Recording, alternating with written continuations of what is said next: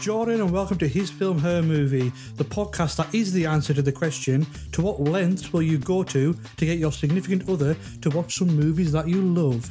Our setup is simple we pick a new theme each episode, and then both must choose a film dictated by that theme. I'm joined by Lauren! my lovely wife. and yes, that's the show. Yay! It's been a couple of weeks since we've last did it, Yes, it has been a couple of weeks. but it's a bit of a milestone, I think. It is a milestone for us, yes. It is the 50th episode. It is. I can't believe this is 50 episodes that we've done so far. I mean, we probably we technically probably should have had about 80 recorded by now, but we aren't the most We're very relaxed. This is something that we like to relaxed, lazy, lazy, relaxed. this is something that we like to do for fun. Yes. We never like to we never want to come on and sound like we've forced ourselves to record because sometimes I feel like you can tell that. Sometimes. Like sometimes you'll listen to a podcast, and you'll be like, Do you know what? These guys just can't be bothered this And, week. I mean, let's be serious. We've both got two full time jobs. We've got other things, but we however, have a cat. we have a cat. constantly wants attention. But I think we're going to try and be a hell of a lot more regular in the future. We've made that sort of commitment to ourselves. yes. So it will be better than once a month. Yes. But s- 50th episode, celebratory. I didn't say that word right, but. Celebratory. I can't. I don't know. no, I don't know. Celebratory episode. Yeah, you did say it right. It's an anniversary. Yes. So what what did we think we'd do for our 50th episode? Well, we decided to do films that were 50 years old. Yes. So the two films that we've picked are from 1971. yeah. They turned 50 this year. I know, you know, very good with the maths. Don't Yes. ask me to do any more because it'll probably fail. Uh, so they turned 50 in 2021. Yep. Um, and it's a bit of fun. I've picked a film that I feel like probably pretty much everybody knows. You have picked a film that I did not know. As is the course of this podcast mostly. Yeah, pretty much Lauren picking stuff that people already know and Jordan picking random stuff. Yeah. But that's why you love me. Yes. So what did you pick? I picked the absolute classic uh 1971 Mel Stuart, Willy Wonka and the Chocolate Factory. Yes. And what did you pick? I picked the first installment. Well, installment is the first of three paranoia pictures that Alan J. Pakula directed, and it is the Donald Sutherland, Jane Fonda starring Klute. I, I thought that was his second film. No, it, it was, it was his second film. It was his first film within this. Oh, okay. he So made three paranoia films like back to back. He made this, The Parallax View, and then All the President's Men. oh, okay, but this was the second film that he directed. I believe so, yeah. Okay, that is cool. But do we have anything that we need to talk about? Um, I do not think that we have any housekeeping. I think we are all good. Yeah, as always, we are a podcast of Pod Syndicate. Yes. And we are podsyndicate.com is the website. There's some great shows over there film, beer, pop culture, 80s People, things. people who have their shit together a lot better than we do. Yeah, they, if, if, you, if you like nice weekly episodes, then great place to go. Yes, yes. However, I think we might as well get into the show. So, what film should we do first? I think that we should start with mine Yeah. because mine is one that everybody kind of knows. Okay. Nice, easy film, ease people in, and then we go into yours, which is a bit, bit more. Okay, It's just more. let's get going. Cool. Hats, coats, galoshes over here. But hurry, please. We have so much time and so little to see. Wait a minute. Strike that. Reverse it. Thank you. When do I get my chocolate? First, take off your coat, Violet. Boy, what weird looking coat hangers. Little surprises around every corner, but nothing dangerous. Don't be alarmed. And as soon as your outer vestments are in hand, we'll begin. Now, will the children kindly step out here?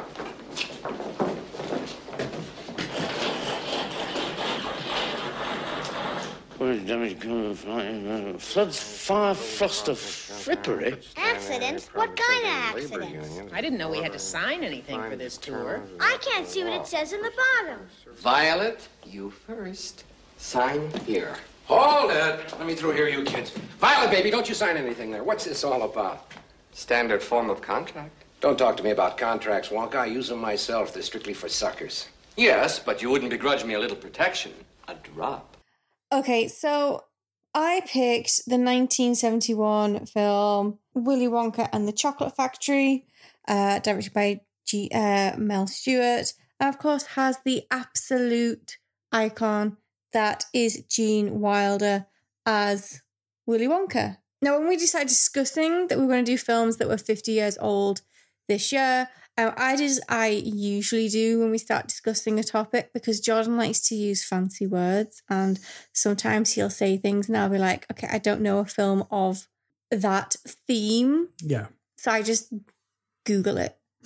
Um, and then it usually comes up with a big list of films, and I'm like, oh, I actually do know a load of these films. I've just maybe not thought of them in that Google way. is everybody's best friend. It is definitely my best friend. I, you you ask me things and I'll be like, yeah, I'll think of a film of that, and then I Google and go, actually, I do know films of that. Um, so I was actually really pleased when it came up that this turned fifty this year because, um, and I'm sure I'm not the only person. This is a, a film I remember watching as a young child. Yeah. I loved Roald Dahl. Roald Dahl was one of the things that I um learned to read with, as he was the original author Mhm. of Willy Wonka. Um, reading the books along with tapes. Yeah. So this has a very special place for me. Um, and I hadn't seen it in quite a long time. It's one of those films that it, it's always on on like a Sunday afternoon, and you maybe It's one of those where it used to be on like school holidays, Yeah, Christmas, Easter.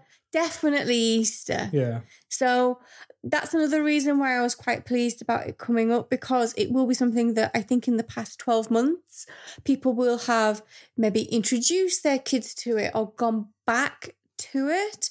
Um, and just to be able to like look at it today, little things really jumped out at me. Um, looking at it in a more analyzing way, um, first off, I had to Google where it was filmed, Yeah.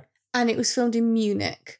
And the reason that they filmed it in Munich was because um, Mel didn't want anybody to go, that's New York, that's Yeah, San yeah. Francisco. He wanted the film to have a very timeless quality.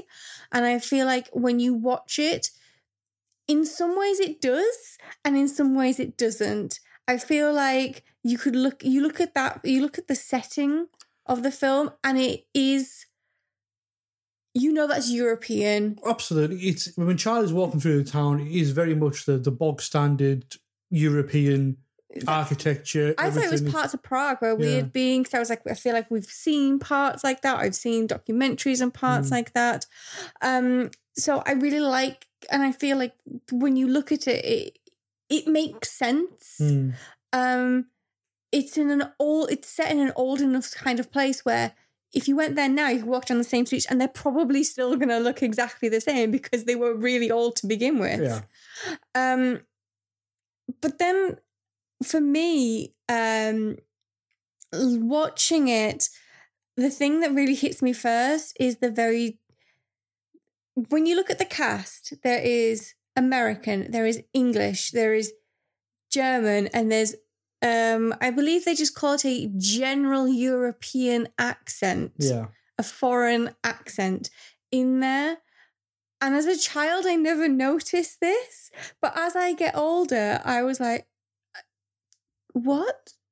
I what country is this set in? Yeah, yeah, yeah. It was it kind of threw me a little bit. Um as well as that as being um there's like little comments all the way through that I found quite funny nowadays. For example, when um uh when you're in Salt's dad's factory and he says for anybody who finds a golden ticket to the workers, he says you get an extra one pound in your pay packet. So, do you know how much that would be nowadays? Oh God, no. £13.50 58. Well, there we are. So, it buy you a There's plenty of things that I do for thirteen quid. shelling chocolate bars being Yeah. one of them. the actual story itself, I feel like it. I feel like it doesn't really need much of an introduction for anybody who doesn't not. know. Five golden tickets to go visit Willy Wonka's chocolate factory. Kids get them. Fifth one got by Charlie Bucket, and he goes to the chocolate factory, Yeah. and adventures happen. Yes. So, rewatching this now, Can I ask a question? yeah, Is there anything that shocked you watching it as a, like an adult? Because I think I have seen this film as an adult maybe a few years ago now, but even there's certain sequences within this movie which I don't think should be shown to children. Um, and there's one in particular, um, which is a famous, famous scene. is it the boat ride? which is the boat scene because that is nightmare fuel, and it's not only nightmare fuel because of the the editing and the lights and the way Gene Wilder delivers the performance, Mhm. but some of the imagery in that scene, like not only, not only is there insects crawling over people's face, there's a decapitated chicken yes, in there, yes. and I'm like, this is a PG, and I watched this when I was Can I can I ask when five? when you watch this? Because I feel like um, who who do you know who got you the film to watch? Do you know who? to be honest, it was probably on like a BBC or an ITV or because I just watched it with the family. I I remember it was my it was my grandparents. It was Nan and Papa who got me this film because Papa remembered it and thought it was great. Um, and we never thought anything about it. None of it ever scared me. Now I look at it and I'm like, oof, yeah, I get that. Um, will there any be any bits that I would say no? No, because I am the biggest scaredy cat I know. And I watched this film and I was fine as a child. It never freaked me out. Um, but then you you watch it as an adult and you've got you know the story. You know what's going to happen. And I feel like that little scary bit is very much you have all the fun and all the you've you've just been in a room where everything is edible. You have all this goodness, and I feel like it's a little bit of foresight. As with all this good, there has to be something bad Mm. that goes along with it. You've just seen all this wonder and all this amazement, but it's maybe a little bit of a shock, a little bit of a bring you back down to earth because the, it's not like that everywhere, and there will be awful things that happen and scary things and gross things and yeah, I, no, I, I still I, there's there's nothing in it that I wouldn't show to kids. I feel that yeah, you maybe could have done that a bit differently. No, I don't think do it differently. I just think it's it's just one of those shocking things because it's meant to be scary and it is scary. It's not like out of place. But then you look at like Disney, you have uh, like the Lion King, and you have uh, Mufasa dying when that when you're a kid. That can be seen as scary. You have um, uh, Hercules, and the scary things in that just because it's I think it's- live action. I think I think it, for me it's just mostly the decapitated. Like literally, you see a, you see a chicken get its head chopped off, yes, that's and, true. and I'm just like, wow, like really, wow. I, I couldn't remember that. It's less, it's less than a second, but it happens. I went back and checked that it did happen. It's not It like did a, happen. It's not like a dream. And, but yeah, um, it's it's so interesting um, because it just it feels so not part of that movie. Seventies were a crazy but it's probably the most one of the most famous scenes in it. yes, seventies were a crazy time though. Yeah. Well, right after the sixties, really. I mean, it's psychedelics. It is. It's literally maybe that's maybe that's what it's supposed to be. Maybe it's meant to be like a bad trip. Maybe.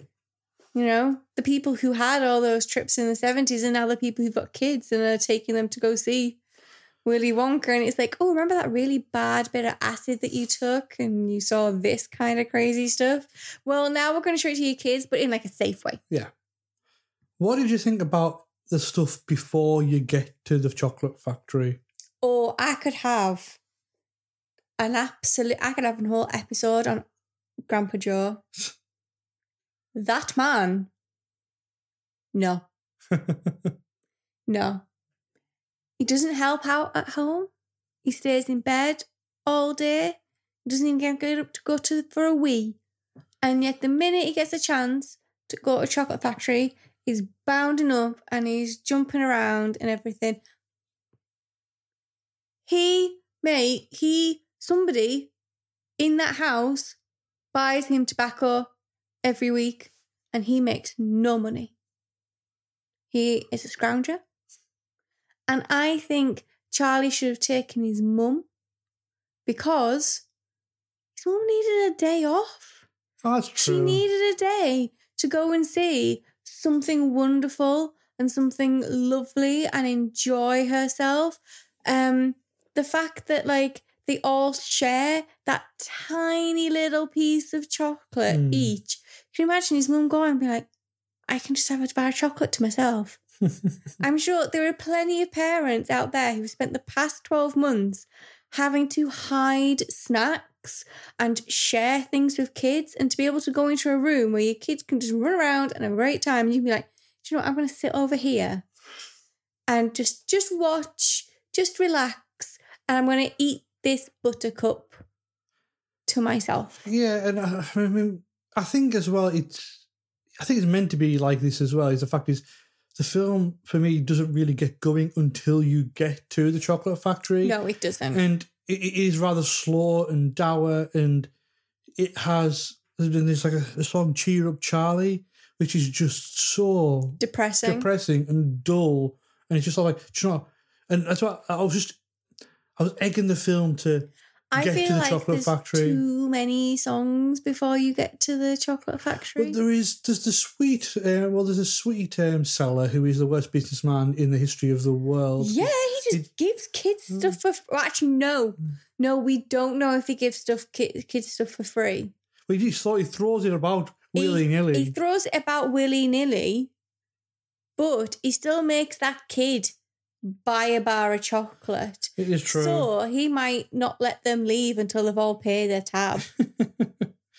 And and the thing that's me, it was uh, I was just waiting for the chocolate factory part to begin, and it took a, quite a while. It takes quite a long time for it, but as soon as it does, it's transfixed. Like you have how that little song, like the little Charlie in the Chocolate Factory sort of tune as they're entering. yeah, is when Gene Wilder does his first song, and it's like that little do do do like on the piano, really light and sort of tinkly. And I feel like as soon as you hear that and that door opens, that is when the film begins. Well, and that's when all like the, the the joy begins. I mean, I think. I mean, I've got a golden ticket is a great musical number. I it's it's just so full of vigor and joy, and it, it it's got a great rhythm to it. Mm-hmm. But yeah, it's once you get to that chocolate factory in Gene Wilder, who not only like the costume design is iconic, Yes. it is so well crafted and so well put against he again he feels the chocolate factory in him feel completely different compared to the rest of the world out there Mm-hmm. it's, it's this world of wonder and a world of magic of Oompa Loompas and everlasting gobstoppers and things like that Yeah. and what I like about Gene Wilder as well is he, even though he's in this kids movie, and he could have sort of amped amped it up. And again, when we when we get to say the remake with with Tim Burton and Johnny Depp and whatever, like Gene Wilder is fully conscious of whatever is happening, and he is one of I didn't really realize, but one of the most passive aggressive Oh God, yeah. characters. Like he. he he dislikes the people Everything. He dislikes everybody. and it's just sort of like just the little snarks that he has, which I think adults will get and kids won't.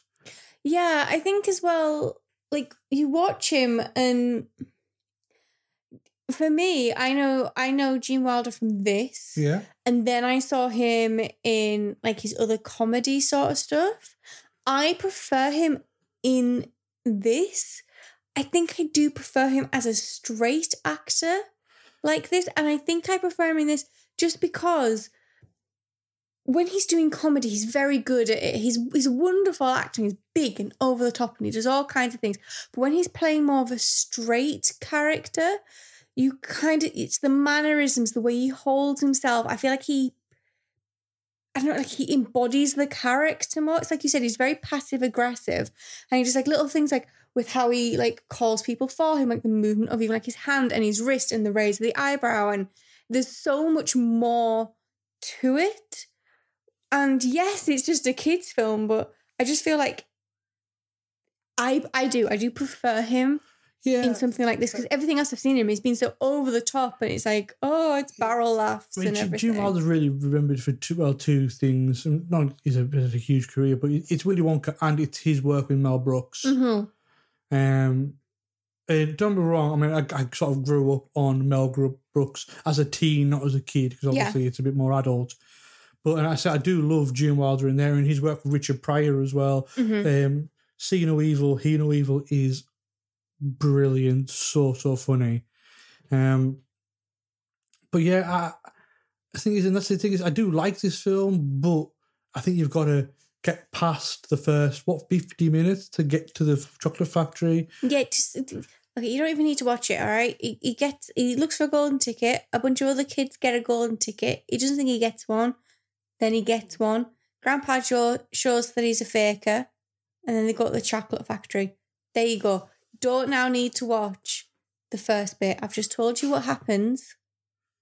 That's Just it. just fast forward to the when they are at the gates. and it's it's the set design as well. It's set design in the in the chocolate factory stuff. When they go to the um chocolate river and, and the room where you can eat everything, it's just it is when you're watching it again. When you watch these seventies films, and again, if when we saw so we maybe first watched them in the late eighties, early nineties. Mm-hmm. VHS of terrible. When you watch them now in like full HD, Mm-hmm. it just bursts off the screen. I um I always loved when they go into the chocolate factory and they have where they hang their coats and their hats and it's obviously just people's Yeah. hands through the wall and like gold gloves. But I kind of love that. I I I I'm a big fan of not using CGI. I'm a big fan of like physical Yeah. props and special effects that way because I just think you've just got to maybe think a little bit more outside the box rather than just making whatever you thought of Mm.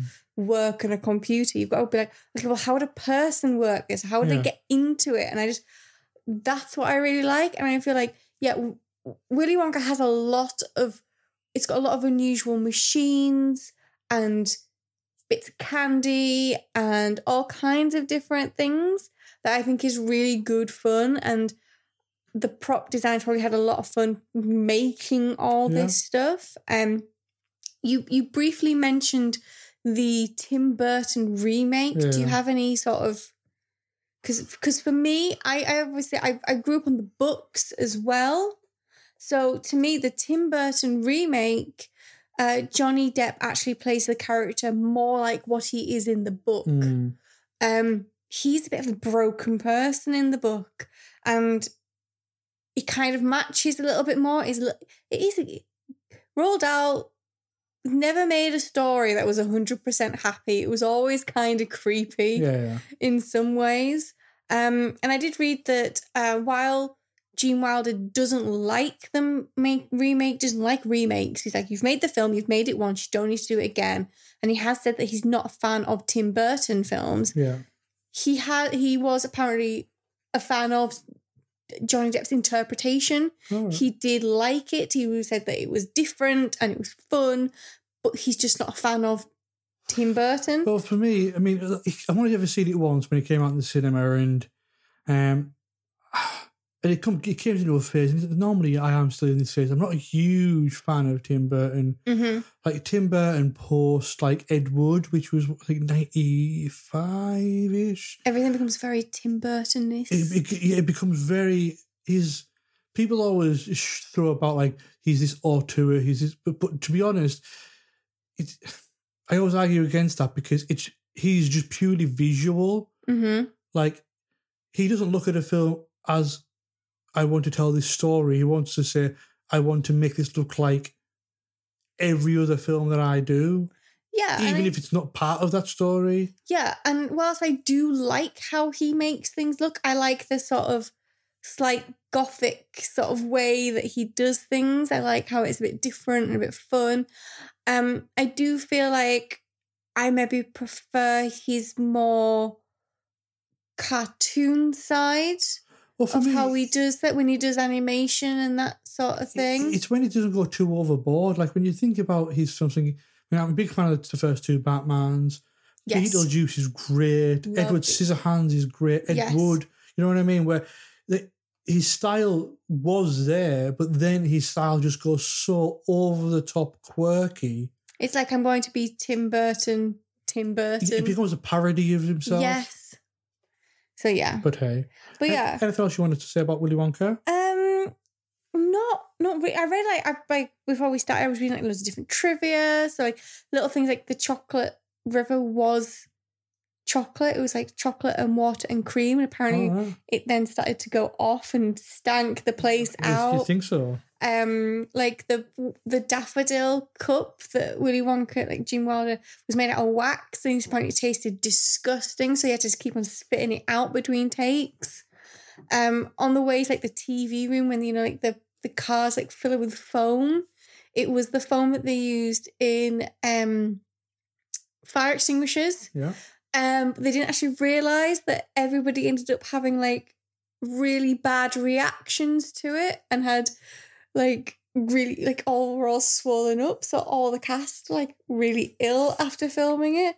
I feel like the, the sort of stuff I was oh, and then um, what was it? Uh, Violet and Veruca both had a crush on um, uh, Charlie All right. and um so every they apparently like if they didn't they also had a crush on the uh on on the director's son All right.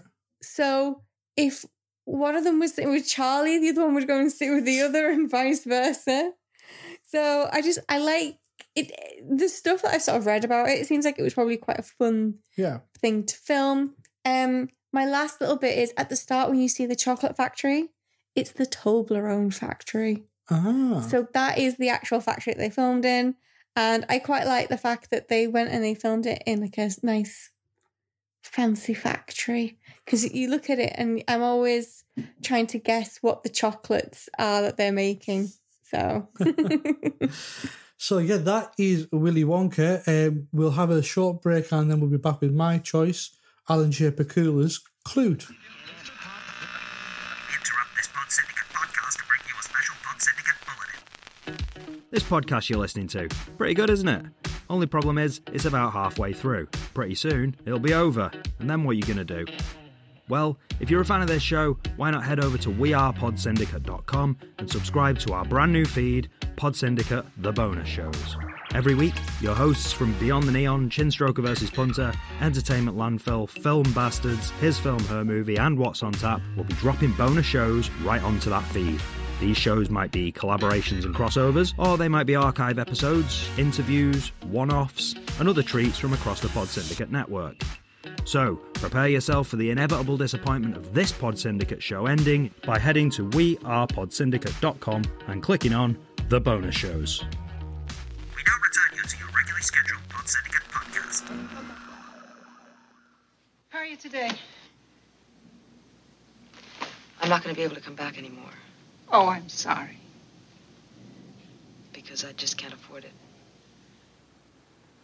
Did I fail you, Bree? Well, I mean, I've been coming here all this time and I've been paying you all this money, and why do I still want a trick? Why do I still walk by a phone and want to pick up the phone and call? Did you think I had some magic potion? You'd come in and tell me what your problem was, and I would just take it away.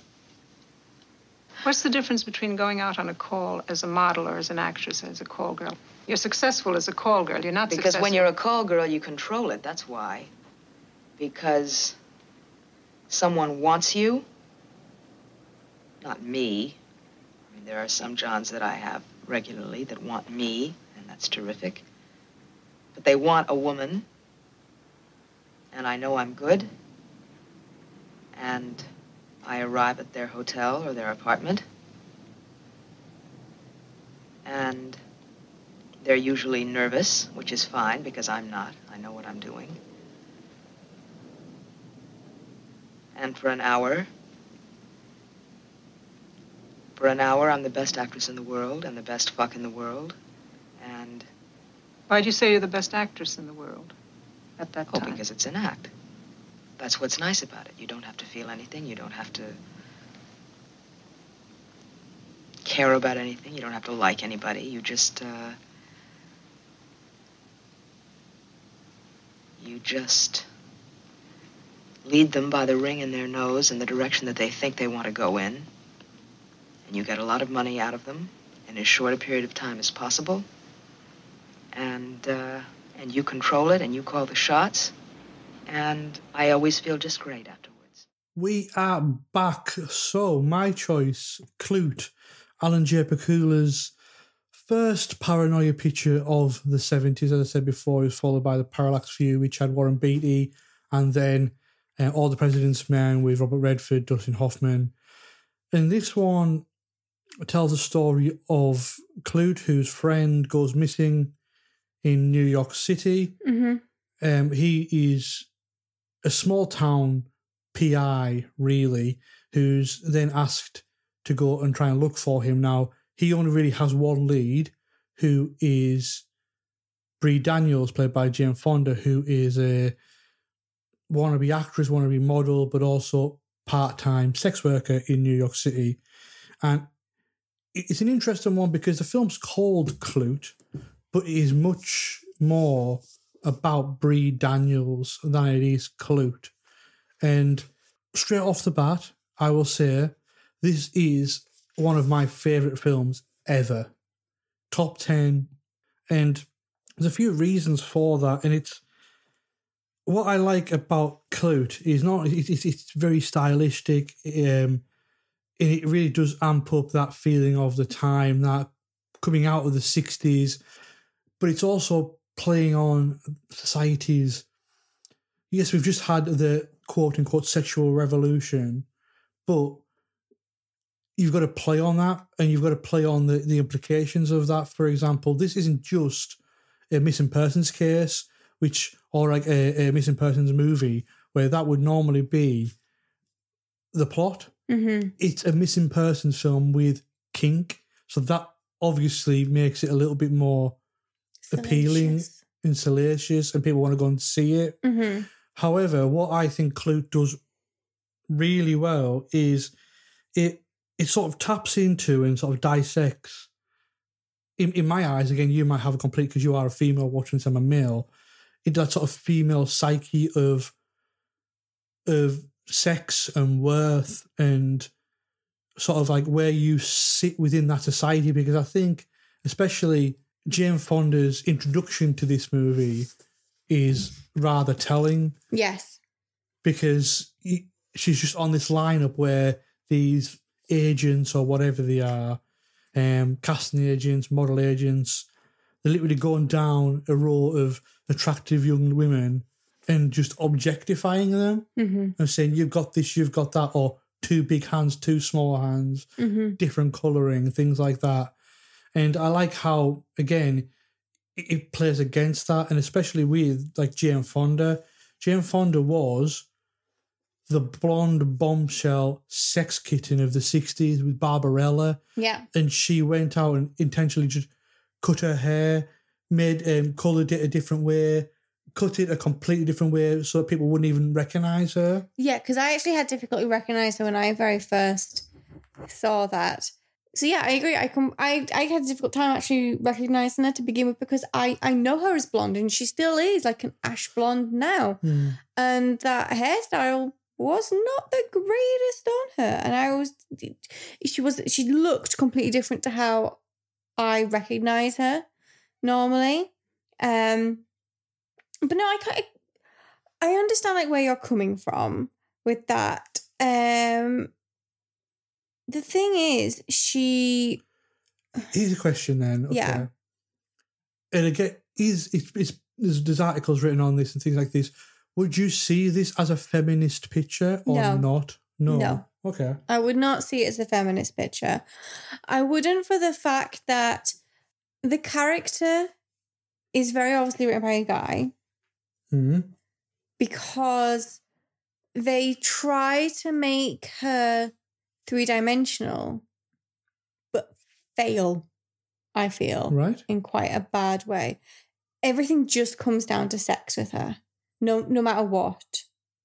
So um whether it is her sex appeal for um being able to do modeling and acting uh to her being able to manipulate the men that she has sex with for money. There's there's there's no sort of it, it doesn't really it doesn't show her as being anything else. Yeah. um it doesn't show her being intelligent in other ways. It shows her going to the therapist and um discussing how she feels and being aware of that uh but then it doesn't sort of she doesn't in any way kind of explain why she's like that. Her she doesn't discuss her past. She Mhm. doesn't discuss her future. She is basically this character comes into existence as soon as this film starts and she ends when this film concludes. Klute is shown as somebody he has friends, he has work. They discuss about how um you know he's he's worked on other cases before and he's done this and you know he may not be as a private eye but he's been you know in the force for a long Hmm. time and he's done this this character has a past and although we may only briefly discuss it it's still there he still has a past in a way and he uh, is something that we, we do see the film from his point of view so it does sort of then discuss you know the future he is then also made to see as the kind of character who can have a future Yeah. she is not Yeah, um, I, I do. I can see that interpretation. For me, it's we we see her. It, is about, about the isolation of, and again, it's, it's one of those things. It's like the isolation of her situation. It's Mhm. the isolation again of her, her feeling the objectification of that world, and like again, it's she tries to unsexy herself. That's a terrible term, you know what I mean? But she tries to appeal, make herself less appealing in a way. However, it, in it's what way do you think that she tries to make well, herself less it's- it- it- appealing in the real life, it, it was the hair. Like I know this, the haircut that she did wasn't actually for Klute. That was for her personally Mhm. because she was like, people will know me from Barbarella, where she had like this The- the platinum blonde. yeah. it's like bikinis, Mhm. whatever. It was. It was like a, like a. It was a sex sci-fi thing from the sixties. It's iconic, but um, but for me, what I I, I find fascinating is, and it, it, it, you've got this dichotomy is in the, the first scene. One of the first scenes we see her in is when she goes on a job. She goes to see a John. hmm Now, in that situation, she's the one with the confidence. She's the one dictating everything. She's the one who is has the power in that situation. yes However, she's still there to sleep with a man hmm for money. So it's like, where does the actual power lie there? And it's that's why I find it really interesting because I don't think there is a right and wrong answer. Because again, in that situation, the guy's all nervous to, and she's sort of like pushing everything the way she wants it to go, and like kind of hilariously, the, the final shot of that is her sort of mourning beneath him, and she checks her watch. watch. Uh, but at the same time, yes, she may be pushing it, but she's pushing it because the guy is nervous and she's She- doesn't she's- want him to back out because he still holds all the pa- all the power. She's not doing this for fun. She's doing it to survive, and she's Mm. doing it to survive because she's in an industry or she's trying to get into an industry where men there still all hold all the power. Yeah. So I feel like they've tried to make her feminist, but I feel like they just haven't got a fully rounded character. But that's what I, I mean. I know that Fonda has in interviews said like when she got this script, she was like she was getting into the feminist movement because it obviously coming out of the six and things like that, and she was like, I can't play a prostitute because that is just fundamentally against it. But then she was like talking to people, and it's like, well, if you just get the truth of a character, Mm-hmm. then that is, and that's the thing is, I think is we do see her grow. I believe we do see her grow a- Yeah. as a character. and We see her understand her place Mm-hmm. um, and not only understand her place, but understand that she can trust people. Because I think that is her biggest issue Yes. is that she has lost all trust in all humanity, and especially in male um, attention.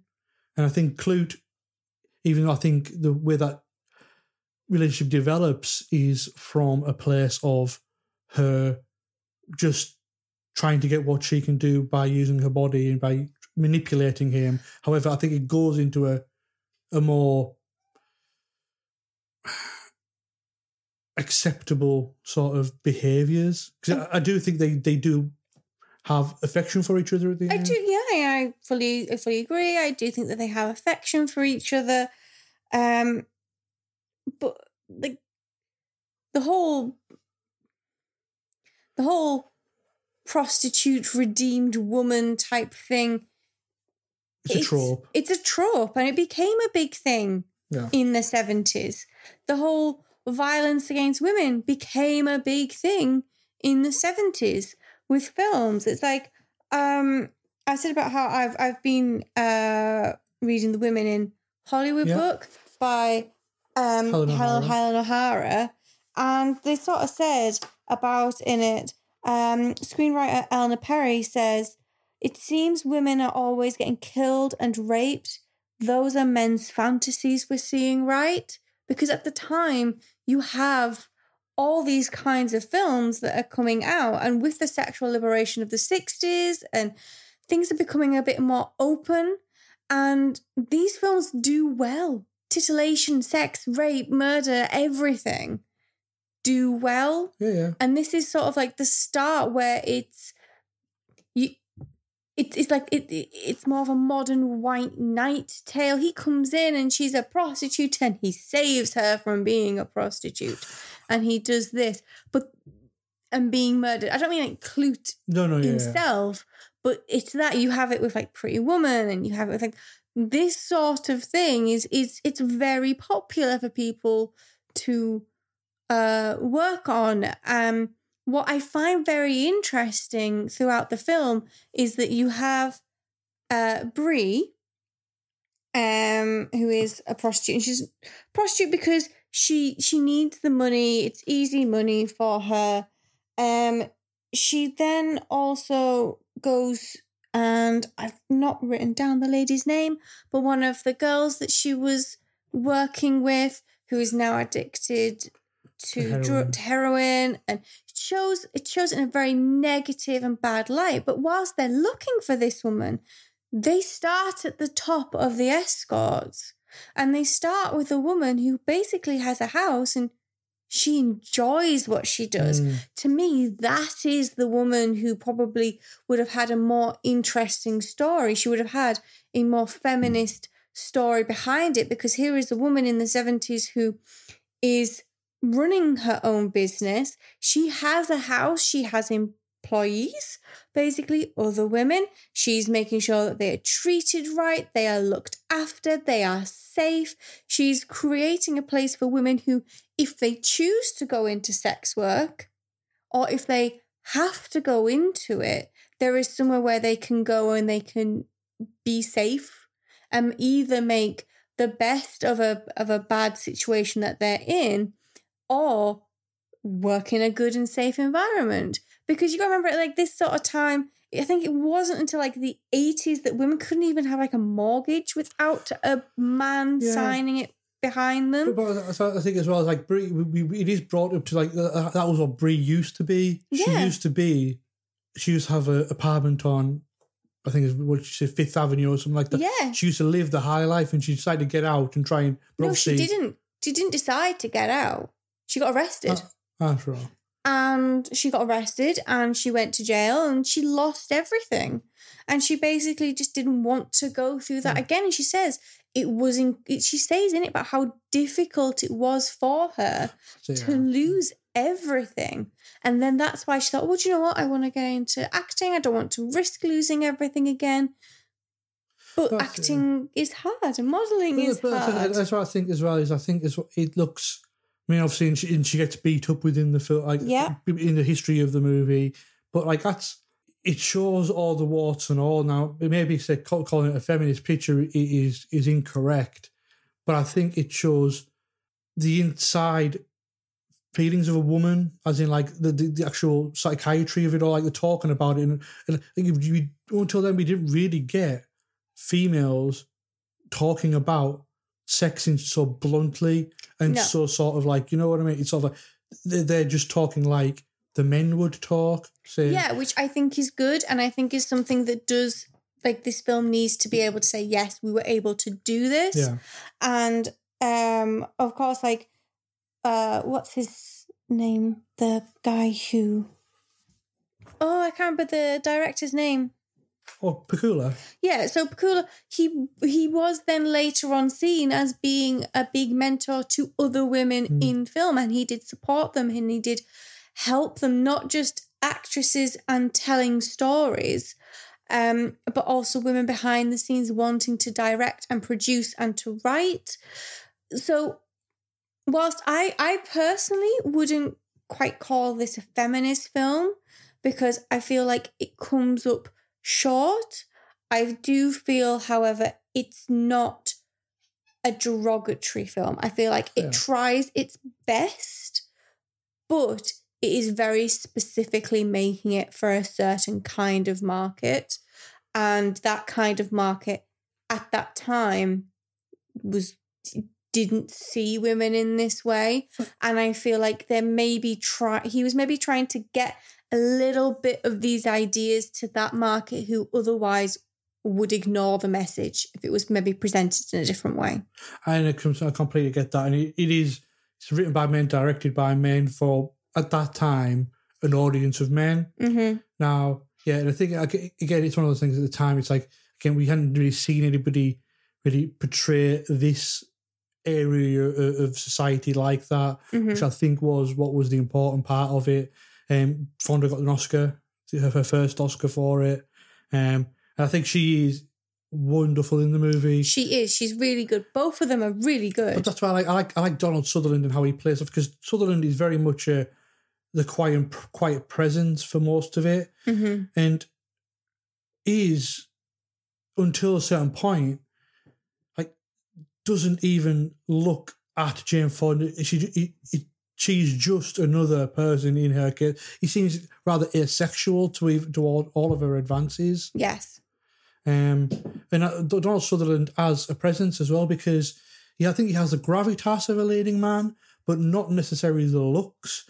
So placing him against somebody like Jane Fonda, uh, that has a, a, a, a good imagery. yeah, it's it's not just that. Like he's not a bad looking guy. I think we have been very conditionalized by what Hollywood brings to us. To me, it kind of gave it a more realism mm-hmm. because you expect him to be able to in real life he would be able to get somebody who looks like Jane Fonda. If Jane Fonda was a normal woman and he was just a normal man, he's a nice guy, absolutely fine. That's it. And I love Donald Sutherland as an actor, especially this era of Donald Sutherland.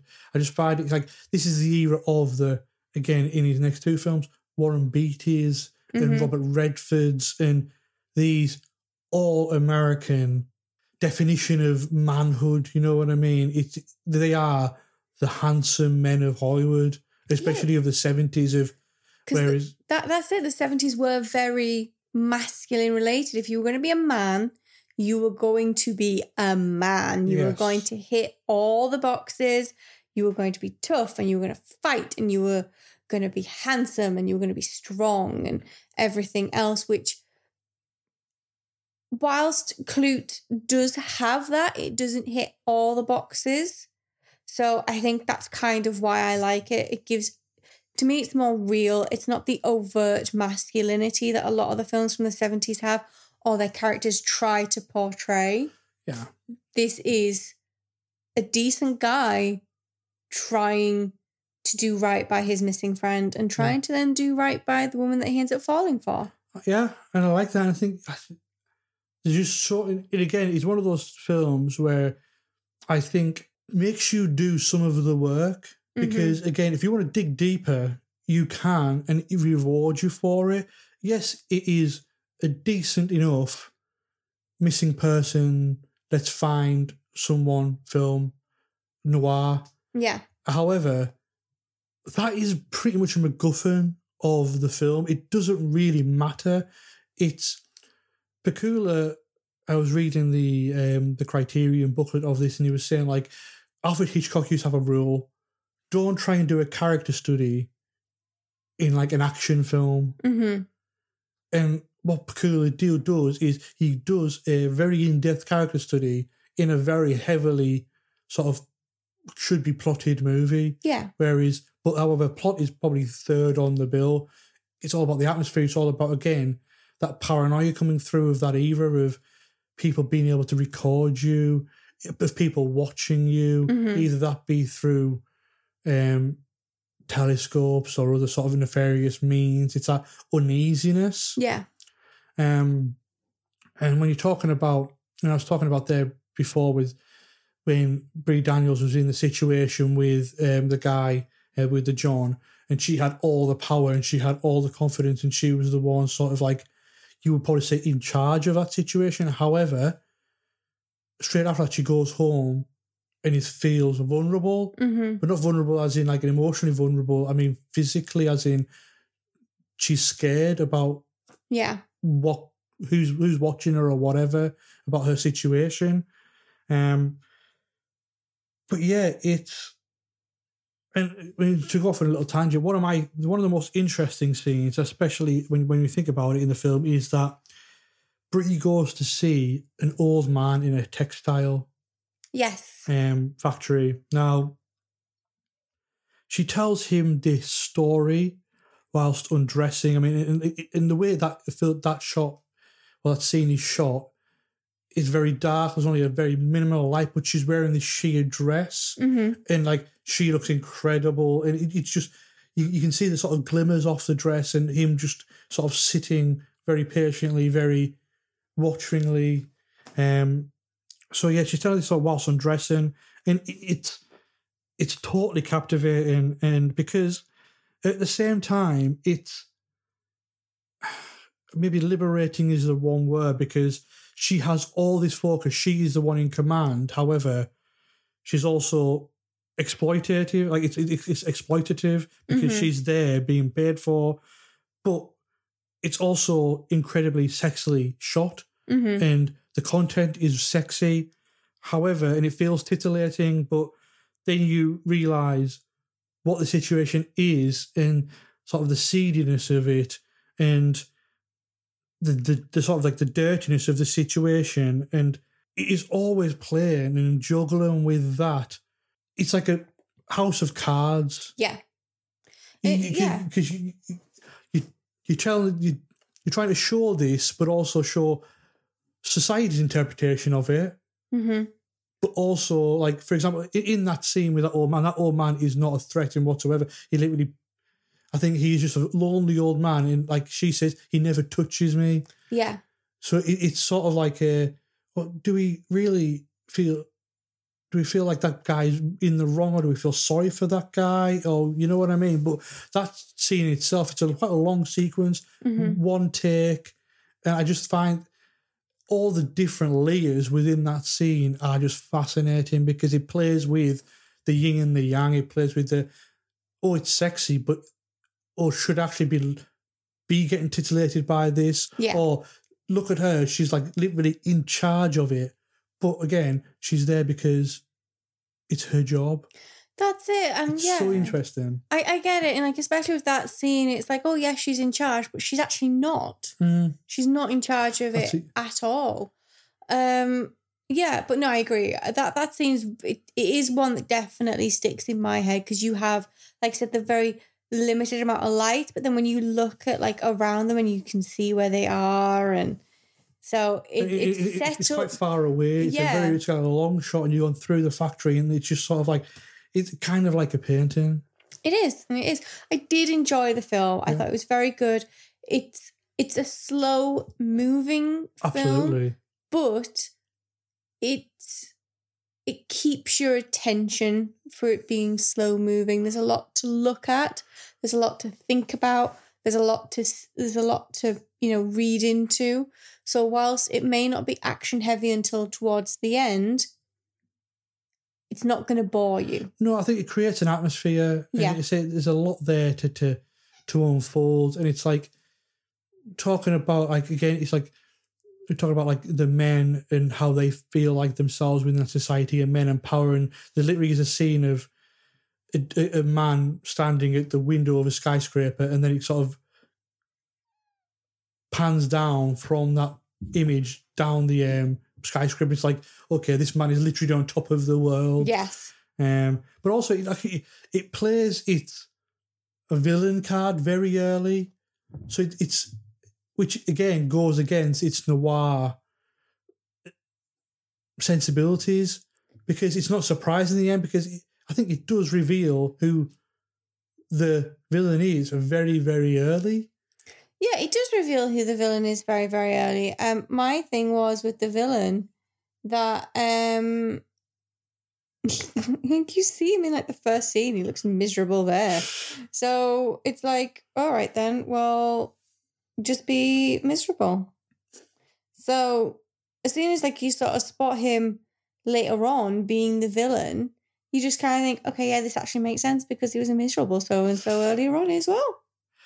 But no, I think that is probably enough about Klute. Um, so I hadn't seen it in a fair few years, and it's a I've started collecting Criterions, and this was a Criterion collection, and God, it looks good. The transfer that they- they've did on it, it looks brand new. I, I love when John starts collecting these things because he goes, Oh, I saw this and it was like on the sale. So I thought I'd buy it. I'm going to start collecting. And I go, That sounds really good. Just don't go nuts because we don't have anywhere to store them just yet. And then when I ask him to buy me something on, on um, from Amazon Prime, he goes, so um, I ordered that, but I forgot that there was some more DVDs, Criterion Yeah. ones, in my basket. So there's like another five films or something coming. How many films was it? Three. Okay, three films coming. three. But also, what I will say before we finish is the actual final scene um, where the villain has got Bree and plays her a tape is terrifying, Oh god, yeah, that's awful. horrific. I thought you were talking about the final scene when they leave the apartment, and I Oh, was no. just gonna go, the cat survived, yes. and it was secretly Angel all along. but yeah, I think that is it for this episode of his film, her movie. yes, I think it we'll is. be back next week. We promise. We promise we're going to be back next week. Um, this has probably been our longest episode yet, but hey, we've missed this. Has it been our longest episode? It's been like what fifty-seven minutes. Oh, sorry. Hey, don't no need to apologise. It was a good discussion. Good. But no, um, I think that is pretty much it. As always, go over to wearepodsyndicate.com, go check out the shows. Mm-hmm. Apple Podcast reviews would be very, very appreciative. Yes, please. And that is goodbye from me. And goodbye from me. Later. See you next week.